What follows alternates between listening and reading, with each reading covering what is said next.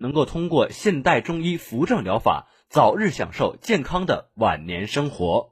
今天的人心说一事健康大讲堂就到这里，明天的同一时间，欢迎您的收听，我们再见。一零四五沈阳新闻广播广告之后更精彩。这是坐落在广东湛江的月龙湖生态康养小镇，这是一座自然灵动的生态湖城，坐拥两千三百亩原生态湖泊、一千亩候鸟湿地公园。这是一处高品质生态康养小镇，看湖光水色，听渔舟唱晚，住临湖雅居，享一站式繁华配套。湛江北部湾的中心城市。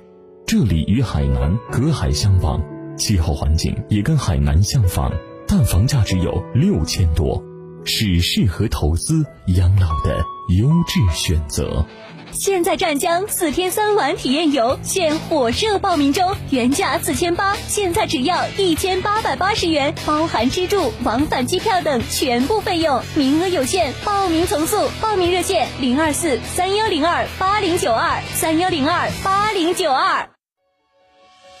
一型糖尿病现在必须终生打胰岛素吗？二型糖尿病能停药吗？糖尿病到底该如何治疗？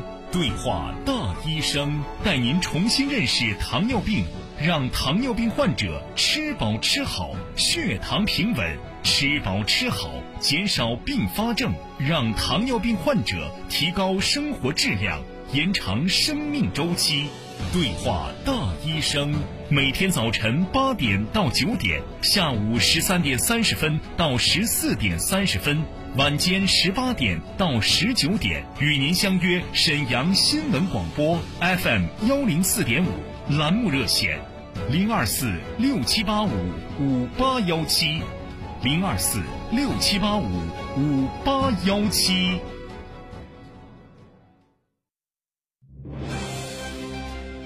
倾听天下，引领变化。这里是沈阳广播电视台新闻广播，中波七九二，调频一零四点五，康平地区调频一零七，法库地区调频九二点四。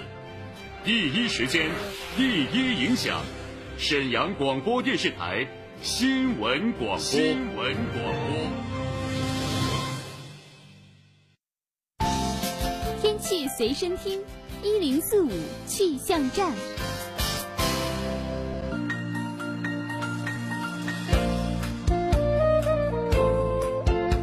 欢迎收听这一时段的“一零四五气象站”。沈阳市今天傍晚到夜间多云，西南风二到三级，最低气温二十摄氏度。明天白天多云转阵雨或雷阵雨，西南风三到四级，最高气温二十七摄氏度。明天夜间到后天白天阵雨或雷阵雨。稍后欢迎收听由温纯带给大家的《天天说法》直播热线二二五八一零四五正在为您开通。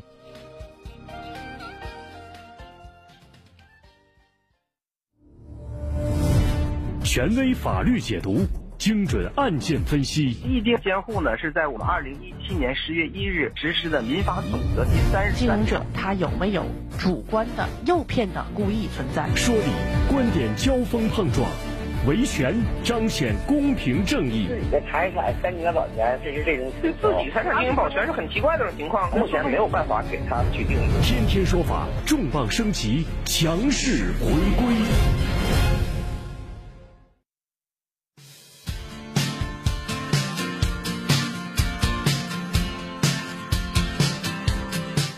法说身边事，普法大家谈，天天说法，您身边的法律顾问。大家好，欢迎准时收听正在为您直播的《天天说法》，我是温纯。您锁定的频率是中波七九二千赫调频，一零四点五兆赫，沈阳新闻广播。每到这个时候呢，就是和大家一起来探讨法律话题，关注热点案件。从法律的视角帮助各位维权的时间了。那么这个时候，大家如果有相关的问题，希望我们的法律专家从律师的角度啊，从这个法律角度啊，包括我们的精英律师团队，也给大家支一下招呢，都可以随时参与节目互动。我们的直播热线是二二五八一零四五二二五八一零四五，拨通之后按一号键，微信号码是 ttsf 再加上一零四五也就是天天说法的汉语拼音首字母 ttsf 加上一零四五。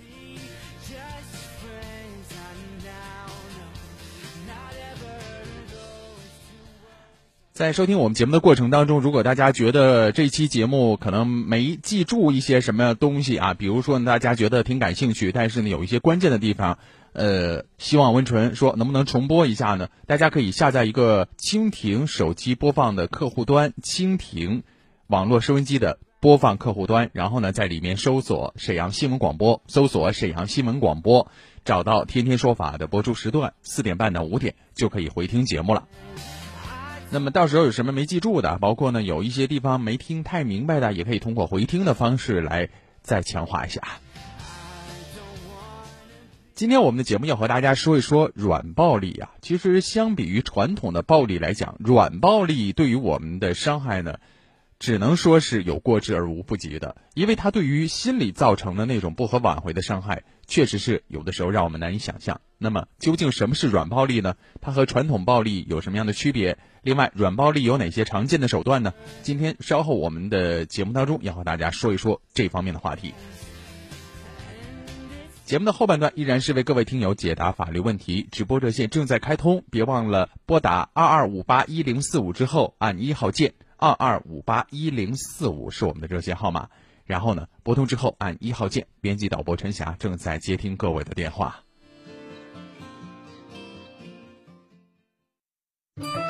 天天说法，普法小贴士。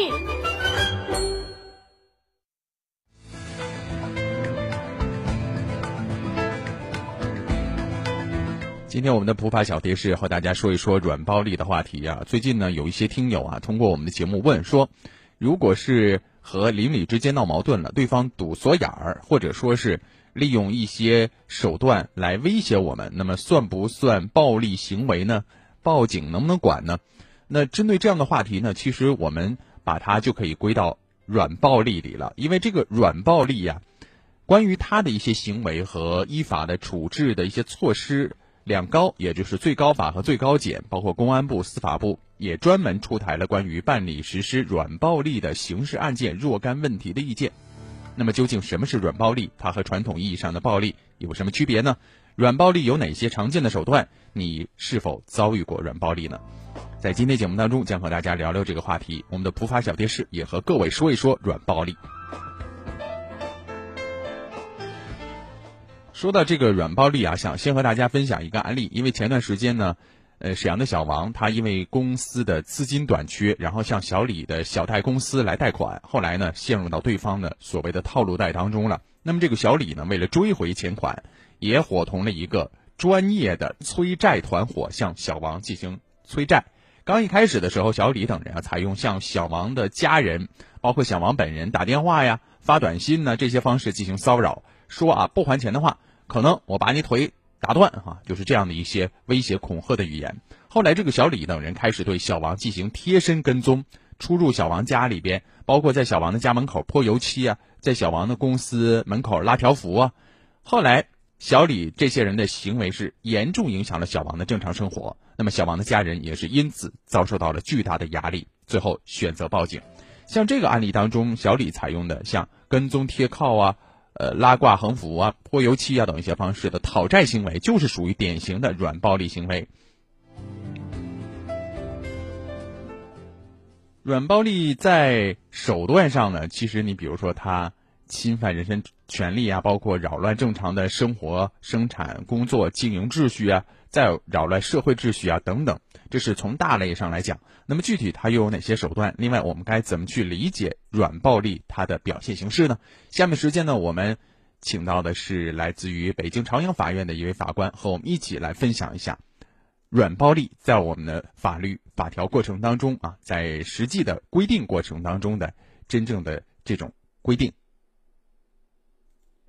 针对的对象既可以是人，也可以是场所。比较典型的，如在经营场所聚众哄闹、堵门、影响生产经营的行为，滋扰、纠缠等行为，必须达到一定程度才能认定为软暴力。具体包括两个层面：第一个层面，滋扰、纠缠等行为必须达到足以使他人产生恐惧、恐慌，进而形成心理强制，或者足以影响、限制人身自由。危及人身财产安全的程度。第二个层面，从结果上来看，滋扰、纠缠等行为影响了正常生活、工作、生产、经营。只有行为同时符合了上述两个条件，才有可能被认定为软暴力。认定行为构成软暴力，行为人主观上需具备谋取不法利益或形成非法影响的目的。如果不具备上述非法目的，则不应认定为软暴力。比如，为了实现合法债务而实施上述行为，但需要注意的是，即便不认定为软暴力，为了实现合法债务而实施上述行为，也有可能构成违法甚至是犯罪。传统意义上的暴力一般针对人的身体实施，与人的身体有物理上的接触，可能直接造成人身损害，如对人身体各个部位施加的攻击性行为，推搡、拳打脚踢、扇耳光、使用器物伤害等，都是传统意义上的暴力。而软暴力的实施手段主要表现为通过滋扰、纠缠、哄闹、聚众造势等，对人形成心理强制。或者限制人身自由，后果主要表现为影响正常的生活和工作等。软暴力常见的手段主要分三类，第一类是侵犯人身权利、民主权利、财产权利的手段，主要包括跟踪贴靠、扬言传播疾病、揭发隐私、恶意举报、诬告陷害、破坏、霸占财物等。第二类是扰乱正常生活。工作、生产、经营秩序的手段，包括但不限于非法侵入他人住宅、破坏生活设施、设置生活障碍、贴报喷字、拉挂横幅、燃放鞭炮、播放哀乐、摆放花圈、泼洒污物、断水断电、堵门阻工，以及通过驱赶从业人员、派驻人员聚首等方式，直接或间接的控制厂房、办公区、经营场所等。第三类是扰乱社会秩序的手段，包括但不限于摆场架势示威、聚众哄闹滋扰、拦路闹事等。需要注意的是，通过信息网络或者通讯工具实施符合意见规定的违法犯罪手段，也可以认定为软暴力。软暴力既可以以线下方式实施，也可以在线上实施，比如通过“呼死你”软件对手机进行骚扰。最后，这个我想呢，大家应该是特别的受用啊，因为有一些人呢，他们就是用这种所谓的“呼死你”的软件啊，就不断的给你打骚扰的电话，或者是不用这个软软件，然后自己呢就给你打电话来对你的生活构成了一定的影响。那么这种情况之下呢，在意见当中也可能被视为软暴力。所以呢，呃，在刚才我们通过法官的这个介绍当中啊，了解了一下软暴力的一些形成的要件啊，包括它的。表现的形式和手段，那么它可能涉及到什么样的一些犯罪呢？属于什么样的犯罪手段呢？其实呢，它可以涉及到很多的罪名啊。如果说行为人以非法占有为目的的，采用软暴力的方法来强行索取公司财物的，可能就会构成刑法意义上的敲诈勒索罪。那么，如果以软暴力手段非法进入或者是滞留他人住宅的，可能构成非法侵入住宅罪，就是你要要钱，然后对方不给的话，你就赖着不走。那么这种情况之下，就有可能涉及这个罪名了。如果有组织的多次短时间非法拘禁他人，非法拘禁三次以上的，每次持续时间在四小时以上的，或者是非法拘禁他人累计时间在十二小时以上的，应当是以非法拘禁罪定罪处罚。那么实施软暴力，同时构成多种犯罪的，应当是根据刑法和司法解释的规定，实行数罪并罚，或者是择一重罪来进行处罚。就是这里边呢，可能呃相对比较重的这个罪名，可能就要选择这个了。那么软暴力其实它的最大的威胁，就是给我们的心理带来了很严重的影响，而且是达到了一种非法的目的，因为。没有这种人身的伤害啊，所以说很多人呢在遭受到软暴力的初期，一般会选择忍耐。那么随着时间的推移啊，以及这个软暴力的程度加剧，那么在身心疲惫的时候，最终才选择报警。所以在这里，我们今天的天天说法节目和大家说了软暴力啊，就是建议大伙儿，无论是因为什么样的原因遭遇到了所谓的软暴力，都应该及时向公安机关等相关部门进行反映，来保护自己的合法权益啊。这确实是一种违法犯罪行为，而且呢，有的时候可能还涉及到其他的一些罪名，就是刚才我所说的。好了，关于软暴力的话题，咱们今天就说到这儿。稍后呢是一小段广告，广告之后呢将为其他听友解答法律问题。直播热线是二二五八一零四五二二五八一零四五，微信号 t t s f 加一零四五，也就是天天说法的汉语拼音首字母 t t s f 加一零四五。一会儿回来。一零四五沈阳新闻广播，广告之后更精彩。一型糖尿病现在必须终生打胰岛素吗？二型糖尿病能停药吗？糖尿病到底该如何治疗？对话大医生，带您重新认识糖尿病，让糖尿病患者吃饱吃好，血糖平稳；吃饱吃好，减少并发症，让糖尿病患者提高生活质量，延长生命周期。对话大医生，每天早晨八点到九点，下午十三点三十分到十四点三十分，晚间十八点到十九点，与您相约沈阳新闻广播 FM 幺零四点五栏目热线，零二四六七八五五八幺七，零二四六七八五五八幺七。这是坐落在广东湛江的月龙湖生态康养小镇，这是一座自然灵动的生态湖城，坐拥两千三百亩原生态湖泊、一千亩候鸟湿地公园。这是一处高品质生态康养小镇，看湖光水色，听渔舟唱晚，住临湖雅居，享一站式繁华配套。湛江北部湾的中心城市。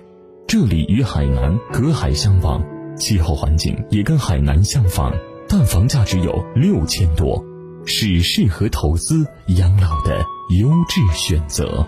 现在湛江四天三晚体验游现火热报名中，原价四千八，现在只要一千八百八十元，包含吃住、往返机票等全部费用，名额有限，报名从速。报名热线零二四三幺零二八零九二三幺零二八零九二。沈阳的老朋友们，你们还好吗？我是你们熟悉的那个陪一堂讲中医的老太太徐桂英。一段时间的不辞而别呀，我给大伙儿带回来的是全新现代中医健康管理。陪一堂健管中心医生将定期管理你检查拍片儿，帮助你科学降低疾病风险，指导你如何在饮食、运动、药物干预下康复病，让每个人实现病有所医。病有所托，监管中心正在针对已参与健康管理的心脑血管人群，分批开展权威科学的心内科、脑外科四大项系统检测，不收任何费用。报名热线：零二四六七九六三八幺七，零二四六七九六三八幺七。详情请收听本台晚上十点半到十一点半播出的徐桂英讲中医节目。他是法律专业的主持人，态度坚决果断。我们千万不要用一些违法的手段反对违法的我接受新岗位，但是我要求你还按原来三千块钱给我开，这个要求合理之后呢，想他和他的律师朋友为你打开法律疑团。犯罪的终止犯没有造成损害，如果没有达成一致，劳动者是不可没有尽到安全保障义务作为主。他在天天说法等你。我是温纯，我们不见不散。欢迎大家再次回到正在为您直播的《天天说法》节目当中，我是温纯。下面的时间呢，为各位听友解答法律问题。我们的互动热线正在为各位开通：二二五八一零四五二二五八一零四五。微信号码大家是呃记好了，是 T T S F 加上一零四五 T T S F 再加上一零四五。好了，下面时间呢，进入律师来了板块，邀请律师上线为各位解答。依法维权，听这里。天天说法，律师来了。天天说法精英律师杨博雷，辽宁公正律师事务所民商主任、实习导师，首届和平区十佳律师，擅长建设工程、房地产、电子商务类案件。好了，下面时间呢，我们邀请杨律师上线。你好，杨律师。温纯好，大家好。哎，好，来关注一下听众的留言啊。首先呢，是一位通过热线上提出问题的听友哈，我们导播呢进行了一个整理啊。这是沈阳的王女士，她想询问杨律师：二零一八年孙子上小学二年级，被同学打伤了，几乎是毁容了。呃，需要每个月做激光治疗，对方赔了六千块钱，现在这费用不够了，对方拒绝继续赔付，这事儿该怎么办啊？杨律师，当时是积极的赔付了，但是现在这个费用还要继续走，但是对方呢不赔了，这个还有解决办法吗？杨律师，单纯考虑这个未成年人造成这个他人。这个呃身体受受到这个伤害，当然监护人是有责任的，这个东西写在我们的侵权责任法里面。但是考虑到一个年龄的问题啊，他二年级啊不好说是呃满没满八周岁啊。要如果是八周岁的话呢，我们侵权责任法还有个规定啊，这个学校也有义务的。嗯，就八周岁以下的呢，要学校自己来举证证明呃他已经尽到了监护责任啊。如果八周岁以上的呢，就要由这个受害的这个。孩子的家长啊，来证明学校没有尽到呃监护责任，还举证责任是一个倒置的啊，就是在八周岁以下的时候，那可能会多一个赔偿主体。当然了，那个造成人伤害的那个未成年人的家长，一定是作为监护人，他要承担责任的。现在因为是两周岁嘛，不好说他到底是。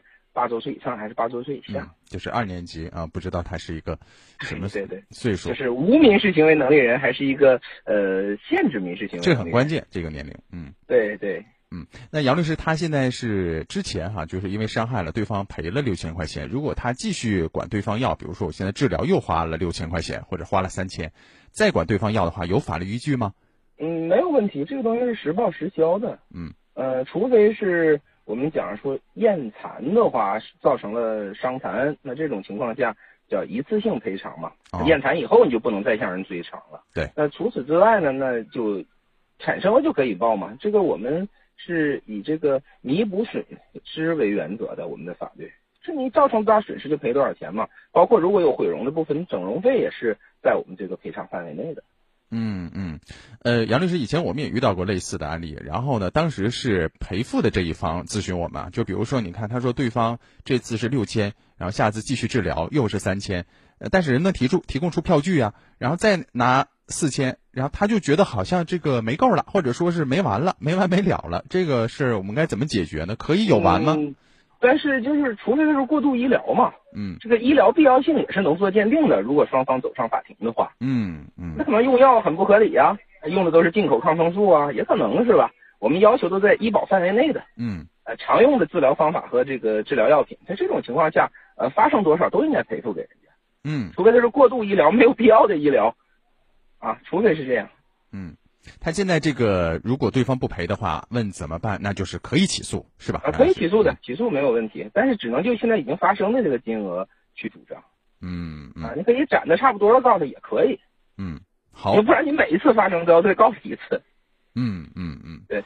好，呃，这个问题暂时先聊到这儿，再来关注下面啊。这位听友他说：“杨律师。”呃，请问今天一个月试用期满，我现在辞职的话，会给我这个月的工资吗？啊，一个月试用期，杨律师，必须给的，必须给的。呃，试用期和这个呃入职以后，就是试用期满以后继续工作，呃，在我们法律上没有差别的，嗯，就是他仍然是劳动要支付劳动报酬，只不过他那个工资可以比这个呃正式的员工在这个百分之八十呃以上。要求要求他可以稍微工资少一点在试用期，其他的是完全一样的，连社保都要缴的。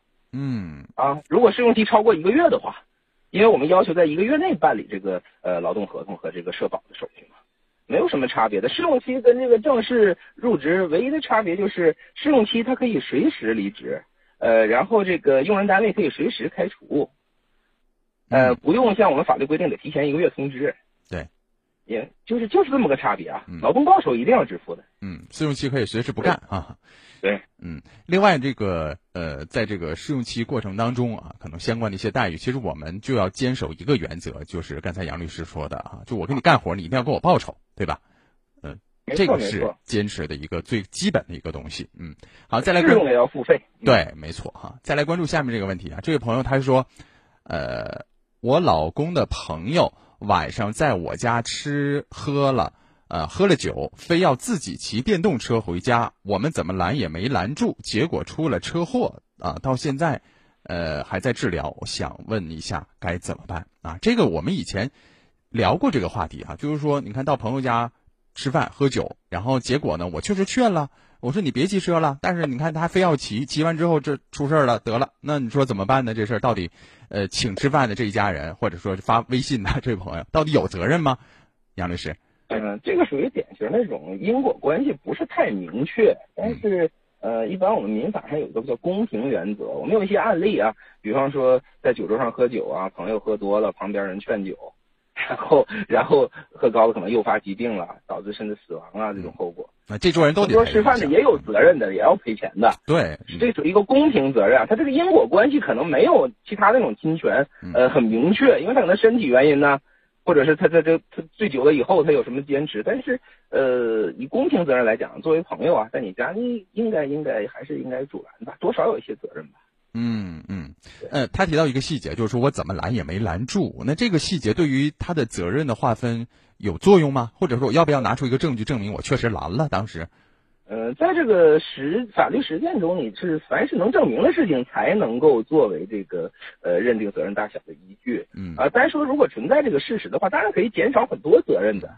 但是这个可不好证明，确实不好证明，很难证明，很难证明啊，很难证明。